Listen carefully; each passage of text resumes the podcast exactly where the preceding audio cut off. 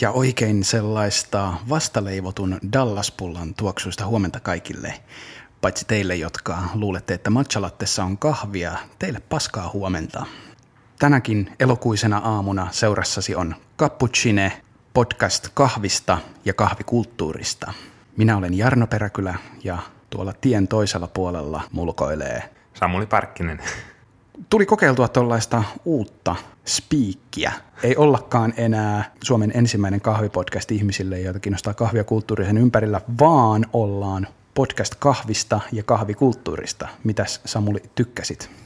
Pidin, pidin itse tästä ehkä tämmöisestä, karsittiin tämä spesistinen rajaus ihmisille, joita kiinnostaa jokin. Pitää muuten paikkaansa. Olemme saaneet raportteja podcastiamme fanittavista marsuista, papukaijoista. Ja mäyräkoirista. Ja mäyräkoirista. Joo, Oliko pitkä vai karkeakarvainen? Öö, molemmat, molemmat segmentit on tavoitettu kyllä. Ja itse asiassa jopa lyhytkarvaisetkin kaniinimäyräkoirat ovat kuunnelleet. Me äänitetään tätä meidän podcastia nyt ihan täysin uudessa äänityslokaatiossa. Olemme karistaneet Vallilan tomut harteiltamme ja, ja siirtyneet pitkän sillan eteläpuolelle äänittämään tätä podcastia. Toivottavasti se kuuluu. Olemme Helsingin sydämessä erottajalla ja tämän meidän äänitystilan meille tarjoaa Outli. Kyllä.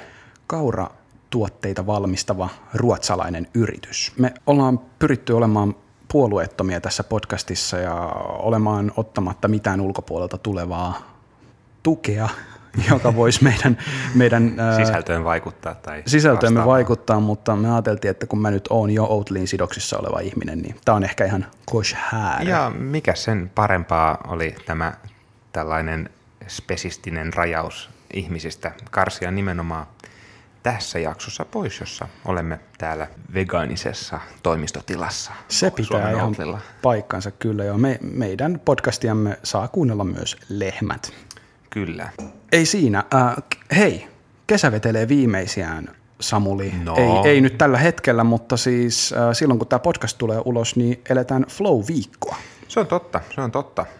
Me ollaan ruvettu katsomaan nimittäin tulevaisuuteen, eikä enää vaan äänitetä jaksoa ja katsotaan, että milloinkohan se tulee ulos, vaan nyt me tiedetään, että tämä jakso tulee ulos Flow-viikolla. Meinaisitko itse mennä Flowhun? Mulle, mulle jää väliin nytten, itse asiassa tänäkin vuonna – täytyy sanoa. No täytyy katsoa, jos jotain tuollaista lippua tippuu käteen tai vastaavaa. Niin, niin kuin yleensä Flowhun tippuu Kyllä, yleensä, yleensä, joka puolelta. Flow, Flowhan on siitä mielenkiintoinen festivaali, että siellä on ollut tämä ruokakulttuuri isossa osassa. Se on kyllä ihan totta. Niin kuin no en tiedä alusta asti, mutta hyvin pitkään kuitenkin. Joo, ja siis tavallaan mä sanoisin, että kaupunkifestivaali siinä, missä mm, niin kuin muut festivaalit on ollut vähän niin kuin musiikkipainotteisia, niin Flow on ikään kuin kaupunkikulttuurin festivaali. Ja Kyllä. Ja, ja ruoka on ollut isossa osassa kuitenkin aina näitä. Näin on, ja ei pelkästään ruoka, vaan myös sitten juomaosastolta kahvi. Mm-hmm. Ja Flow on vähän tämmöinen Helsingin kahviskenen ihmisten festari siinä mielessä, että siellähän on useita erilaisia standeja, minne voi barista mennä töitä tekemään ja ansaita lipun ja kenties joskus sitten jotain taskurahaakin mm-hmm. siihen päälle. En nyt tiedä sitten näistä muiden käytänteistä, mutta mainitsen nyt tähän väliin omien sidosyhteyksieni kautta, että Outli tulee olemaan Flowssa jälleen jakamassa kahvia ja, ja muuta, muuta hyvää. Käykää moikkaamassa Jarnoa siellä. Joo, saatan olla siellä tiskin takana tai, tai nauttimassa muista ruoka- ja juoma-antimista. Ei koskaan voi tietää. Jopa ehkä musiikistakin. Jos et ole jo sosiaalisesta mediasta huomannut, niin Cappuccinelle on tapahtunut mielenkiintoisia asioita. Ensinnäkin ylipäänsä Cappuccino on aktivoitunut sosiaalisessa mediassa, mikä on jo sinänsä merkittävää, mutta sen lisäksi sosiaalisessa mediassa ollaan tässä jo rummuteltu asiaa, mutta jos et ole huomannut, niin Cappuccinen löytää nykyään myös Spotify suoratoistopalvelusta. Tämä on tosi hieno, hieno juttu, pienet taputukset sille. Se on tosi hieno juttu, koska itse olen huomannut, että enenevissä määrin ihmiset tosiaan kuuntelee podcast-sisältöjä myös Spotifyn kautta. Joo, se näkyy ihan itse asiassa meidän DM-boksissa, eli siis Joo. meillä on tullut ihan suoraan kysy- kyselyä, Tosi moni on Spotify. Sekä ihan, ihan tolle, kun on nähnyt IRL-ihmisiä, niin miksi te ette ole vielä Spotifyssa? No, nyt ollaan. Joo, Spotifyssa on ihan mahtavaa olla, saadaan meidän podcastia vieläkin enemmän ihmisille. Tyrkylle, aiemmin Spotifyhin pääsy oli pikkasen haastavampaa, mm, he teki jo. siinä semmoisen arviointijakson, että otetaanko tämä podcasti Spotifyn käyttöön ja siitä eteenpäin pääseminen oli vaikeaa, koska meidän podcast-jaksot asuvat sellaisella palvelimella, jota Spotify ei suoranaisesti tue. Mutta nykyään sitten Spotifykin on huomannut podcastien potentiaalin ja haluavat lisätä enenevissä määrin sitä omaa, omaa tuotantoaan, niin siellä ollaan. Eli nyt voit kuunnella meitä Spotifysta, iTunesista, SoundCloudista ja Castboxista. Eli käykää painamassa seuraa painiketta nyt siellä mustavihreässä maailmassa myös. Kyllä, myös Spotifyssa sinne ehdottomasti. Ja älkää unohtako tykätä meistä iTunesissa, kirjoittaa pientä arviota meille, niitä on aina mukava lukea. Ja SoundCloudissa mm. voi myöskin käydä tykkäilemässä. Juuri Castboxista en tiedä, mutta jääkö se mysteeriksi. Mitäs Samuli, onko sulla ollut mitään mieleenpainuvia kahvikokemuksia lähiaikoina? No mulle oli tämmöinen mielenkiintoinen uusi tuttavuus äh, amerikkalaisen äh, Blue Bottle Coffeein tämmöinen Perfectly Ground, jonka itse asiassa sinä ja Kaisa minulle toitte Rapakon takaiselta matkaltanne. Näin tehtiin, joo. Eli siis tämä kyseinen Perfectly Ground on yhdysvaltalaisen, ei voi varmaan enää puhua pienpahtimosta, kun Nestlekin on isona osakkaana tässä. Mutta tota, heidän tämmöinen uusi... Äh, voisiko sanoa kuluttajaystävällinen ratkaisu. Mainostavat sitä ikään kuin, että barista olisi kotona. Eli tämä oli tämmöinen annos, pussi, valmiiksi jauhettua kahvia. Siinä oli vaiheittaiset ohjeet, käytännössä mitä tein. Avasin pussin, kaadoin jauhetun kahvin, suodatin suppiloon, mokkamasteriin ja latasin 350 grammaa vettä tänne vesisäiliö ja painoin vaan mokkamasterin päälle. Ja maistui hyvältä ehkä sen verran täytyy sanoa, että tosiaan tämä, sä osasit mulle kertoa enemmän, mitä vähän googlailinkin, niin tämä kyseinen kahvihan on siis jauhettu hapettomassa ympäristössä. Kyllä. Eli tuoreeltaan kahvi jauhetaan, siitä ei karkaa yhtään mitään, pistetään pussiin ja sitten kun mä avaan sen ja pistän sen uuttumaan, niin se on ikään kuin vasta jauhettua. Joo, heillä on, heillä on tämmöinen tila, jota he kutsuu nimellä The Dome, joka on hapeton tila, jossa he sitten jauhaa kahvit ja pakkaa kahvit. Mm. Mulla on itse asiassa niitä Perfectly Groundin pusseja himassa. Mä otin niitä vaan nipun sieltä Blue Bottleista mukaan New Yorkin Williamsburgista.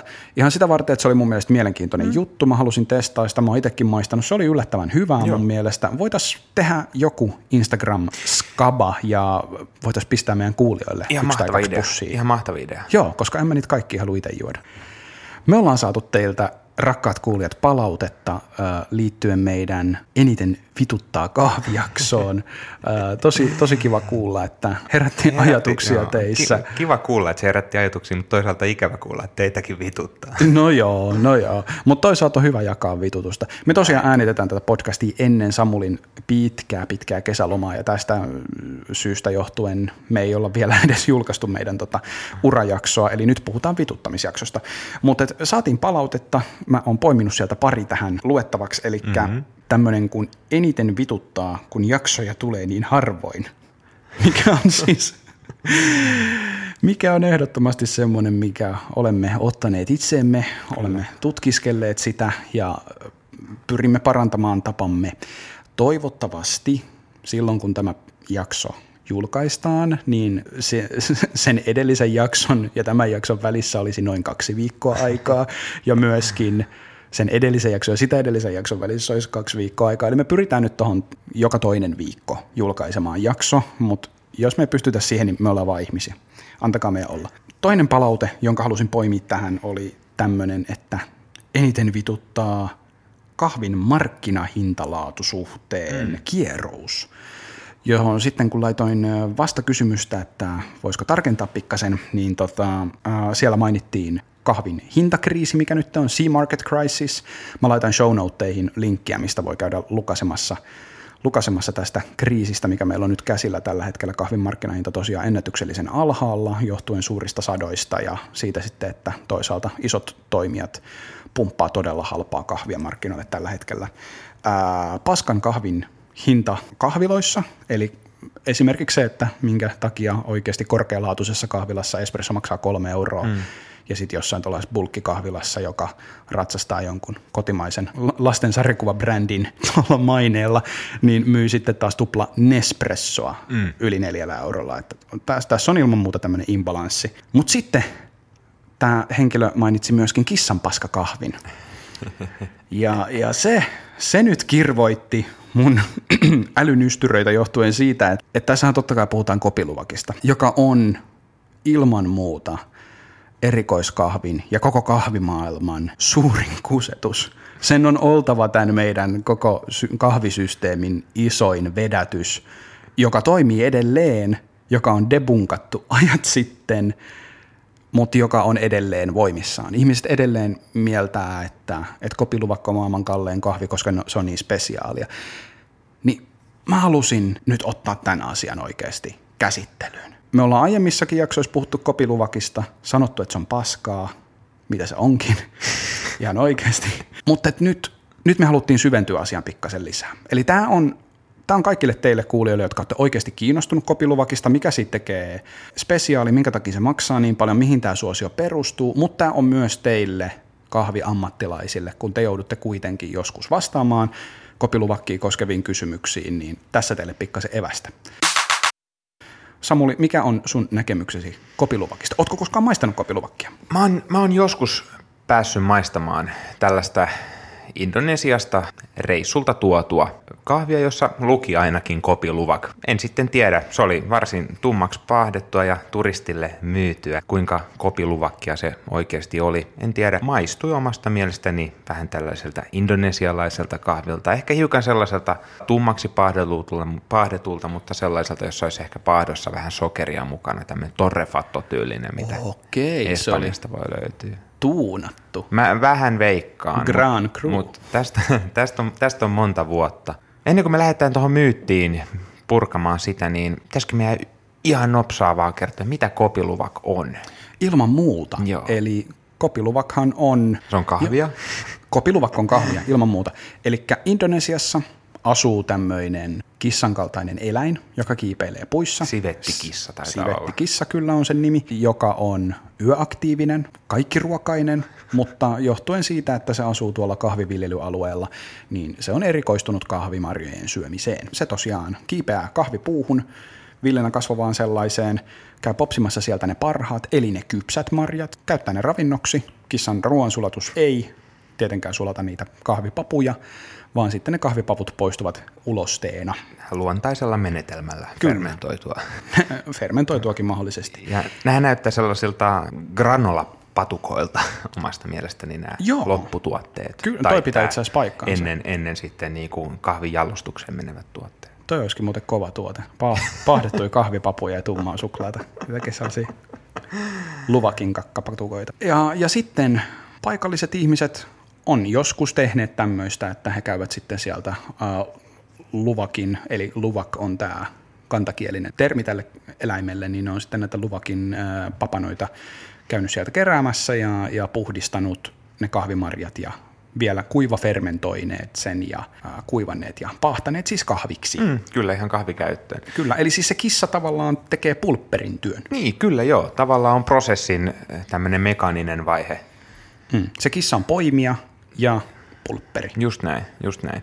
Ö, mitä mä vähän lueskelin, että oliko hollantilaiset jo aikoinaan, milloin he ovat siellä kolonialismin aikoina 1500-1600-luvulla pyörineet, niin silloin jo niin kuin löytäneet tämän, mutta eihän meille kopiluvak tätä kautta ole tuttu. Kopiluvak ei ole sinänsä mikään perinteinen tavallaan kahvin historiassa Euroopassa pitkään ollut tuote, vaan verrattain uusia. Sä vähän siitä perehdyitkin enemmän. Joo, uh, Guardianiin oli kirjoittanut tämmöinen henkilö kuin Tony Wild uh, tämmöisen artikkelin tuossa 2010-luvun alkupuolella, uh, jossa hän tavallaan julistautuu kopiluvakin myytin Eurooppaan tuojaksi ja tavallaan tämä on myöskin hänelle tällainen apologeettinen teksti siinä mielessä, että, että hän, hän tavallaan niin kuin myöntää olevansa tämän myytin takana. Hän loi Frankensteinin. Hän loi hirviön sitä tietämättä. Eli homma oli mennyt näin, että Tony Wild on siis ollut brittiläisen pahtimon kuin Taylorsin kahvipäällikkö 90-luvulla. Mm-hmm.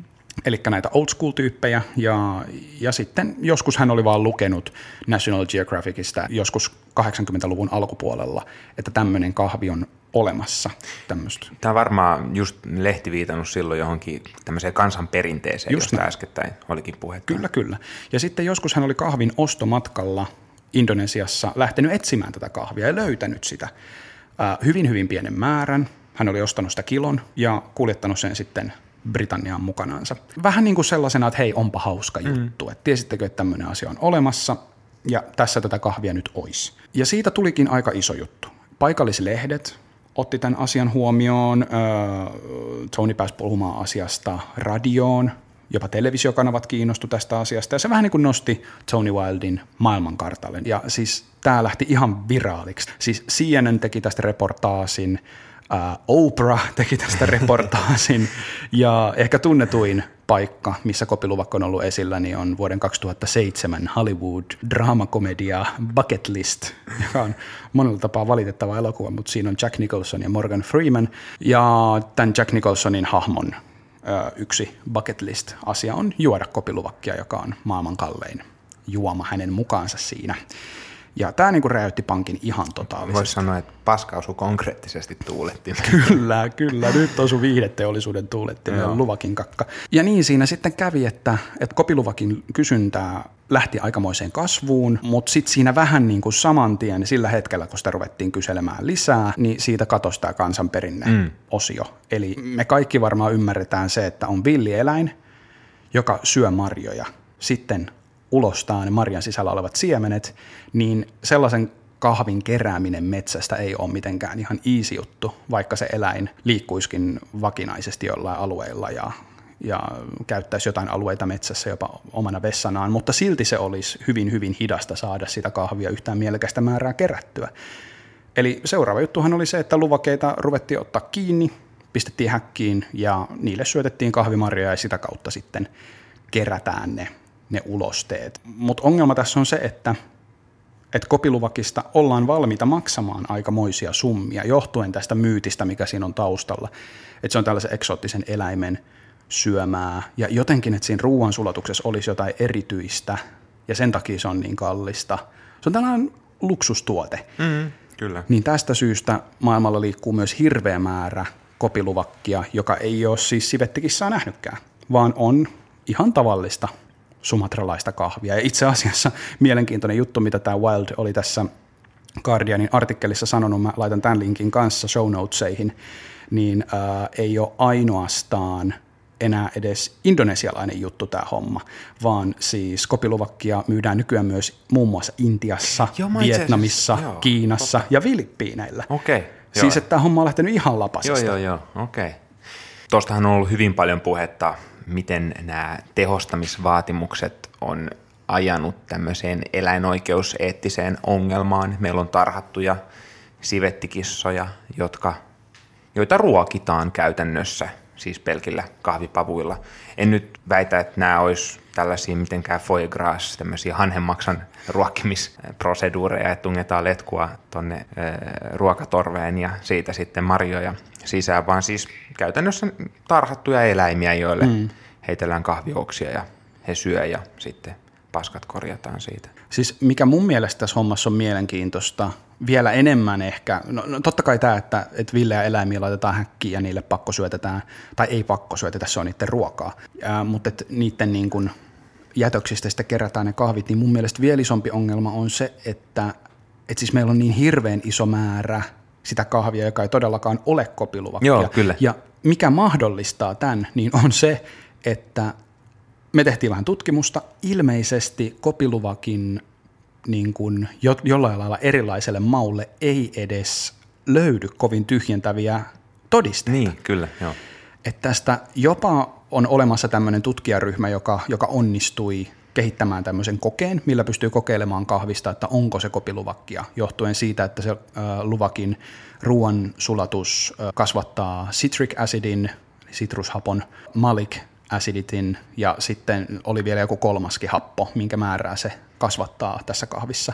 Ja näin ollen voidaan mahdollisesti todentaa, että tämä voisi olla kopiluvakkia. Mutta mut niillä ei ilmeisesti edes ole merkitystä maun kannalta.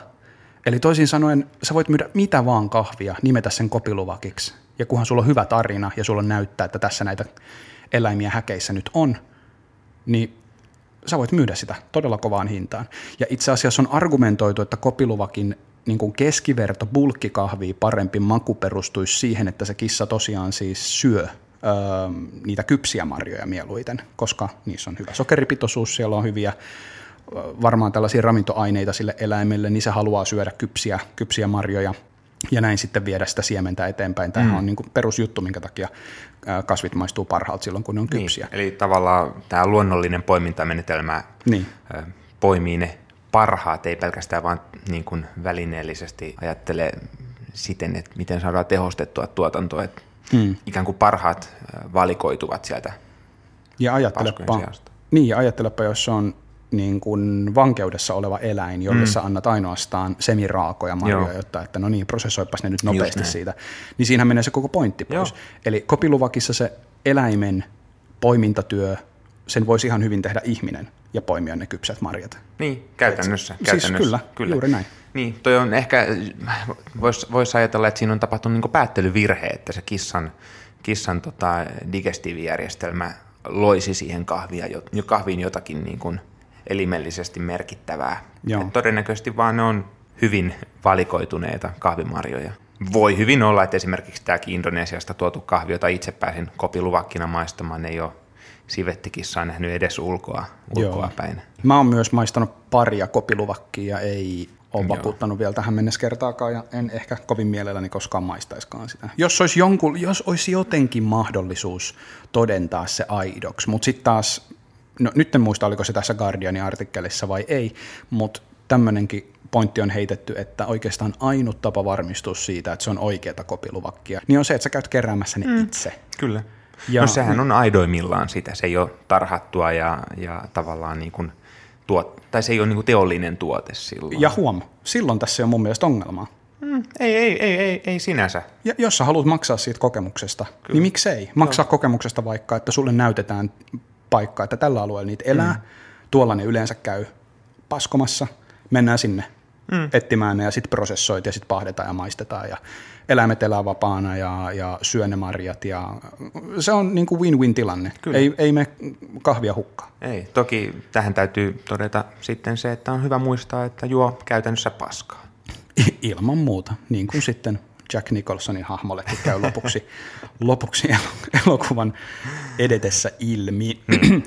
Me ollaan mainittu tämä aikaisemminkin, että Tim Wendelbo on joskus tehnyt tällaisen makutestin. Se oli hän tai joku muu, joka on tehnyt tällaisen makutestin, jossa siis kahvina oli rinnakkain Kopiluvak ja Hasendala Esmeraldan Pesty Geisha.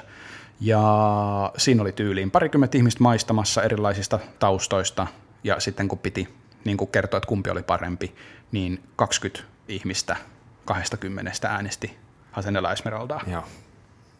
En sinällään ylläty ja silleen haluaisin myös uskoa, että kahvi, kahvien paremmuusjärjestys menisikin. Tähän loppuun sopii ehkä sanoa tämmöinen mietelause, jonka Tim Wendelbo, tuo kahviguru, on joskus kopiluvakista lausunut.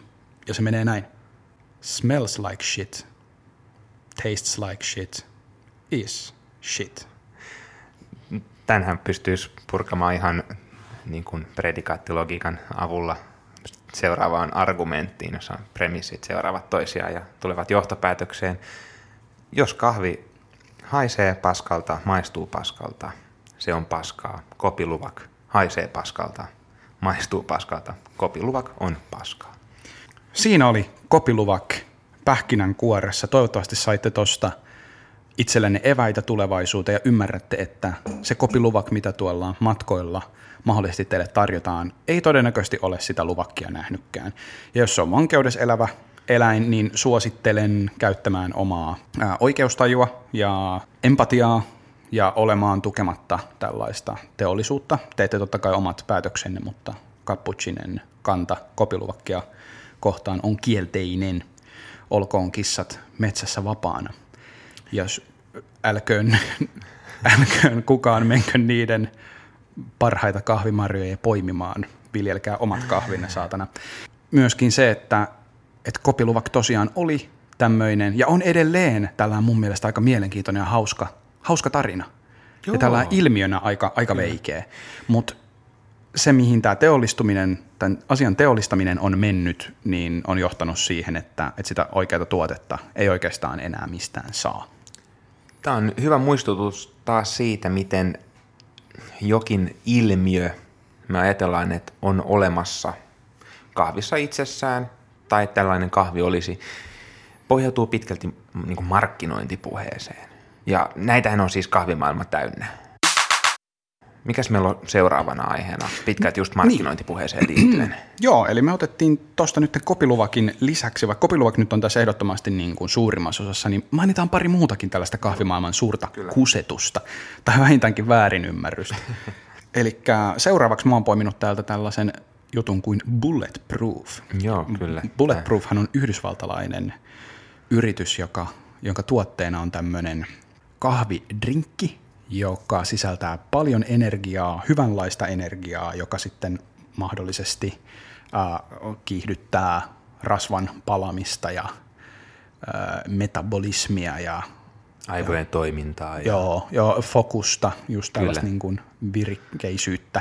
Ää, tästä teki 2017 toi Matt Berger aika hyvän tekstin mun mielestä tuonne Barista Hasselin sivuille. Mä heitän sen kanssa tuohon tohon show notesihin, voitte käydä lukasemassa, mutta tälleen lyhyesti jos sanotaan, että mikä kritiikki meillä on bulletproofiin ja mikä tässä nyt on ollut kusetus, niin on ollut puheet mykotoksiineista. Mm. Samuli, My- mikä on mykotoksiini? Eikö mykotoksiini ole tällainen home, jota käytännössä löytyy ihan kaikkialta? Niin prosessoiduista tuotteista, mutta ihan luonnollisista asioistakin. Kuten esimerkiksi rintamaidosta. Kyllä, ja se jos jokin on varsin luonnollista meille ihmisille. Uh, joo, ja tämä mikä Bulletproofilla oli tällä yhtiöllä, nyt en viittaa siihen juomaavaan yhtiöön, niin uh, se mikä heidän argumentti oli, niin oli se, että kun kahvia prosessoidaan, niin fermentoinnin sivutuotteena syntyy mykotoksiineja. Ja tästä syystä kannattaa suosia korkealla kasvaneita pesuprosessoituja arabikakahveja. Ja hei, tässä muuten meidän nettikaupassa on tämmöinen pussi tätä korkealla kasvanutta kolumbialaista pestyä kahvia, missä on meidän tarra kyljessä. Eli se, mitä Bulletproof oikeastaan teki, niin he tälle mykotoksiineilla pelottelemalla sai suuren joukon ihmisiä kyseenalaistamaan sen, että, että onko kahvi ylipäänsä puhdasta, mm-hmm. kannattaako sitä kuluttaa, mistä mä voin tietää, että mitkä nämä mykotoksiinilevelit tässä hommassa on, kannattaisiko mun nyt vaan ostaa korkealla kasvanutta arabikaa, joka on pesuprosessoitu. Muistan itse hyvin nämä ajat, kun tämä villitys rantautui Suomeen. Ihmiset ei suoraan puhunut Bulletproof-kahvista. On muuten hyvä, että mainitsit, että tämä on yksityinen yritys, koska nykyään puhutaan paljon Bulletproof-kahvista ja unohdetaan, että tosiaan tämä on ihan kaupallinen toimija, jonka nimeä me tässä koko ajan mainitaan. Tähän väliin mainittakoon myös, että jos joskus otat tuollaisen voikahvin käyttöön, niin Bulletproof on siis äh, rekisteröity tavaramerkki, Ai, eli sinä et saa kutsua sitä kahvia Bulletproofiksi, no niin, olkaa vaan se on, heidän, se on heidän oma. Ja tämä ei ole yrityksen mainos, kun me tässä toistelemme. Ei, tätä. mutta meidän toveripodcastimme Cat Cloud tuolla äh, Santa Cruzissa Yhdysvalloissa, niin he, he kutsuivat kahviaan Bulletproofiksi. Ja Heillä kävi ohraisesti? Heillä, no Bulletproof-yhtiö otti heihin yhteyttä ja pyysivät, että totta kai se poistajalistalta ja, ja sitten nämä Cat Cloudin tyypit Chris Pakka ja Jared Truby, he oli hyvin ymmärtäväisiä Joo. asiasta ja poistivat sen listalta. Joo. Tämä itse asiassa just, just tähän olin tulo, tulos, tulossakin, että silloin kun tämä ilmiö rantautui Suomeen, niin itse törmäsin usein ihan kahvikaupassa työskennellessäni tähän, että ihmiset tulivat kenties ensimmäistä kertaa erikoiskahvikauppaan ja kysyivät, onko teillä pesuprosessoituja arabikakahveja. Ja sitten siinä hiukan kun kaiveltiin tätä asiaa, niin sel- selvisi tämä motiivi siellä taustalla, että halusivat tehdä bulletproof-kahvia, koska se on terveellisempää, se on puhtaampaa, se kahvi, jota siihen käytetään.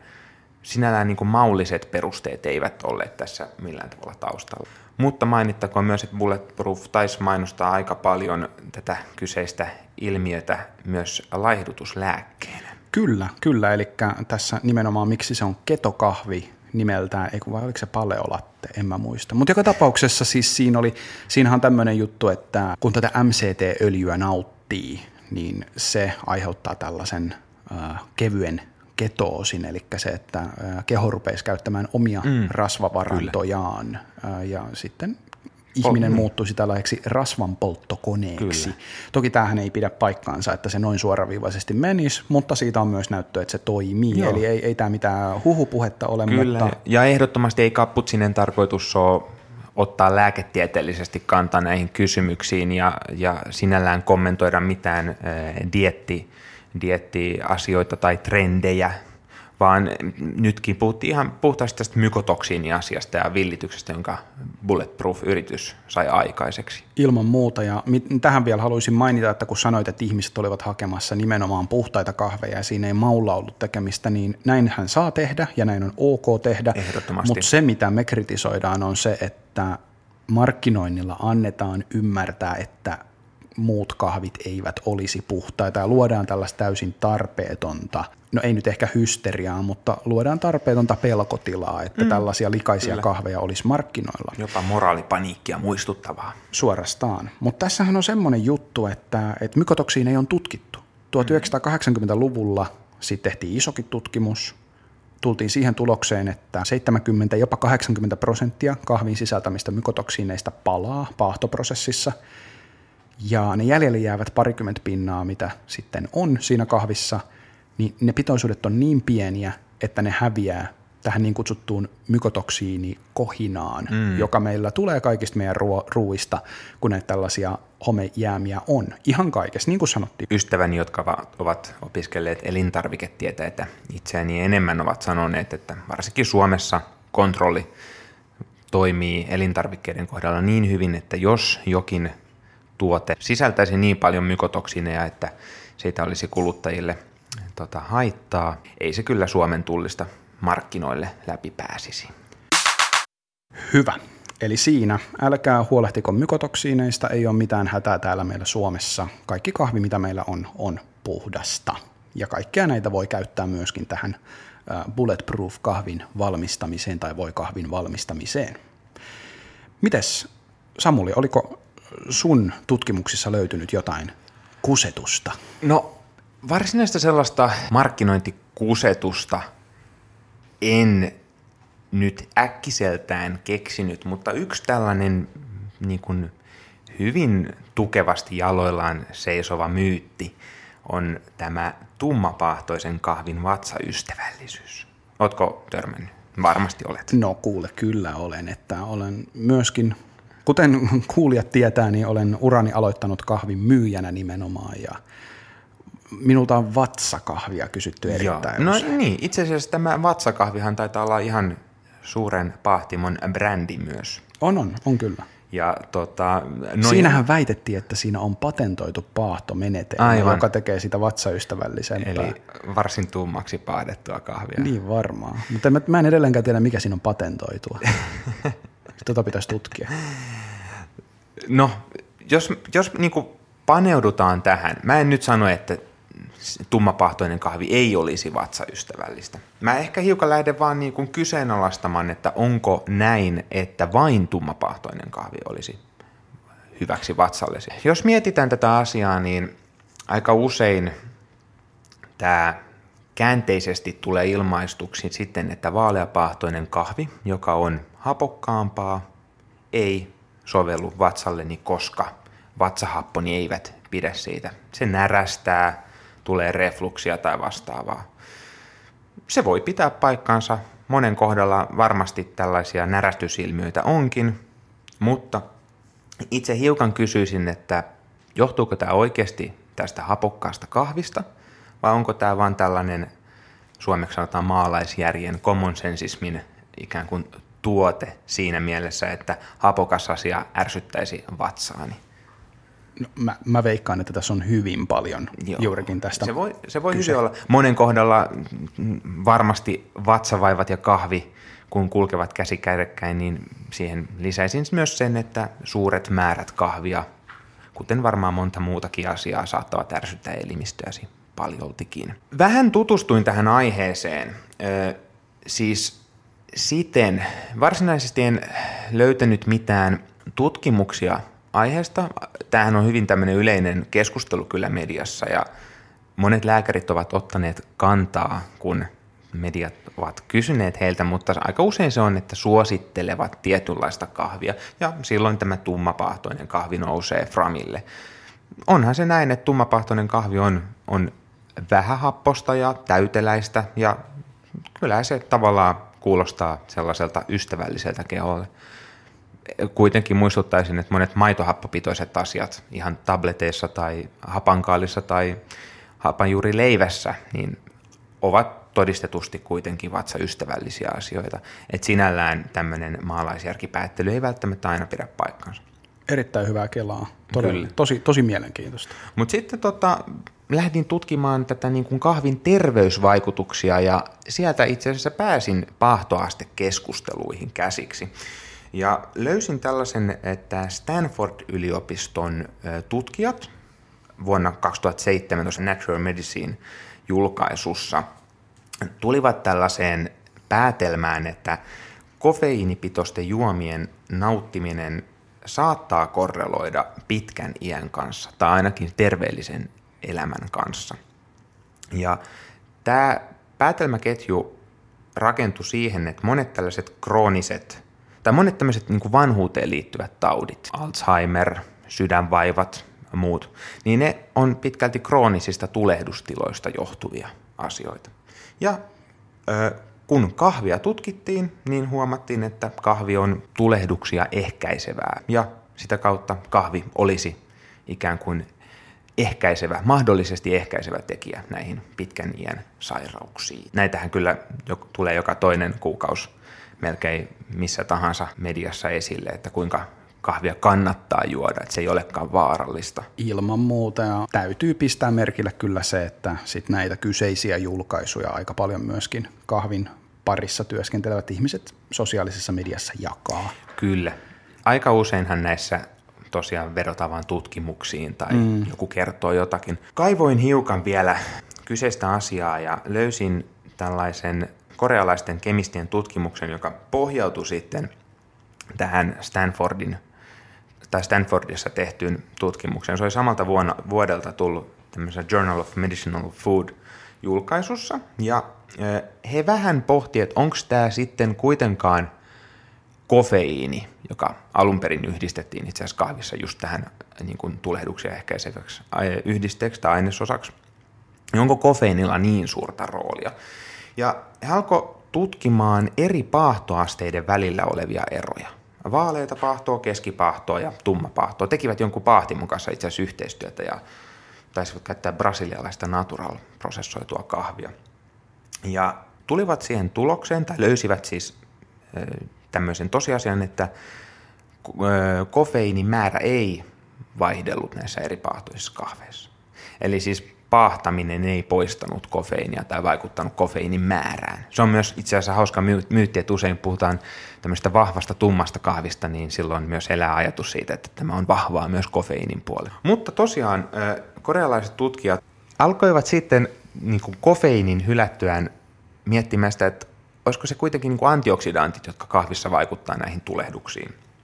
Ja nostivat erikseen esille niin sanotun klorogeenisen hapon – hieno termi, jota en sinällään tiedä, mitä se tarkoittaa. CGA, eli kahvissa oleva happo, joka vähenee no. pahdon edetessä. Okei. Okay. Joo, no tämä on itse asiassa just tämä, mihin he sitten tulivatkin vuonna 2017, että paahtaminen, kahvin paahtaminen nimenomaan vaikuttaa tähän klorogeeniseen happoon. Ja tästä ihan loogisesti voidaan ajatella, että mitä enemmän kahvia paahdetaan, sitä vähemmän siellä on klorogeenista happoa.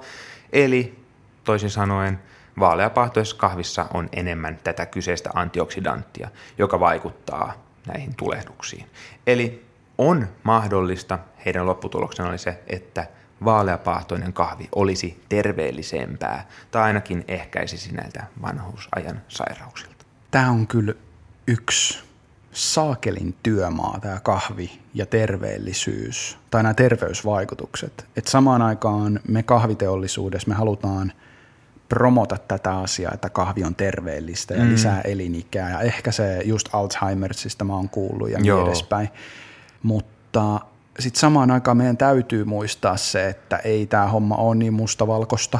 Sitten taas suodattamattoman kahvin sisältämät rasvat voi Joo. olla myöskin vaikkapa sydänvaivaisille tällainen tällainen riskitekijä, jota Kyllä. kannattaa miettiä ruokavaliota Joskus rakentaessa. Puhuttiin hyvin paljon näistä kolesteroleista, joita Joo. no esimerkiksi Ranskan pressopannussa niin tota, tulee siihen kahviin, toisin kuin sitten paperin läpi suodatetussa kahvissa. Just näin. Mutta, ja nämä, nämä on isoja asioita. Nämä on isoja ja, asioita, niin. mutta sitten taas toisaalta monilla ne määrätkin on aika isoja. Että jos syöt litrakaupalla kahvia, niin silloin se varmasti saattaa näkyäkin sun elimistössä. Mut Ilman muuta. Tai kohtuudella, kun nautitaan. Kohtuudella, kohtuudella. Ja, ja mitä tulee muuten näihin tällaisiin terveysväittämiin, mm. niin kertokaa meille, jos teitä kiinnostaisi tämä asia tulevissa jaksoissa. Katsotaan, saataisiko me joku asiasta enemmän tietävä lääkäri vaikka tänne meidän kanssa keskustelemaan. Lääkäri tai joku, joka on perehtynyt ihmisen hyvinvointiin. Toki me myös kriittisesti sitten kuulostelemme Totta hänen kai. näkemyksiään. Ö, mun täytyy jotenkin, toi resonoi muhun, kun sä kerroit siitä, että miten kahvialalla me halutaan tuoda esille sitä, että kahvi on terveellistä. Mä oon aina itse Mä oon lähestynyt ihan puhtaasti siitä, että kahvi maistuu hyvältä, siinä on tiettyjä eettisiä faktoreita taustalla, mutta sitten toisaalta joskus vähän flirttailut näiden terveyspuheiden kanssa. Ne on ollut vähän niin kuin lisäaseita. Tiedätkö, kun mulla loppuu se repertuaari, jolla mä normaalisti hyökkään, niin sitten mennään näihin tämmöisiin mutuiluihin tai varovaisiin viittauksiin. Ja Nämähän saa myös meidän keltaisissa lehdistöissä ja muissa vastaavissa – höpö-höpö-julkaisuissa aika paljon tilaa myöskin nämä Hyvin paljon, hyvin paljon tilaa. Ja itse asiassa tuosta oli hauska, törmäsin niin kuin yhdysvaltalaisessa kontekstissa varsin yleistä oli tämä, no siellä kylmät kahvit on muutenkin isompi juttu ja sitten niin siellä on ollut tämmöistä markkinointipuhetta, että kylmä kahvi olisi vatsaystävällisempää kuin, kuin tota, ää, lämpimät kahvit. No, tässä on varmaan taas tämä common sense taustalla, että meillä on täyteläinen, vähähappoinen kahvi ja se ei reagoi vatsani kanssa. Ja tätäkin oli itse asiassa tutkittu.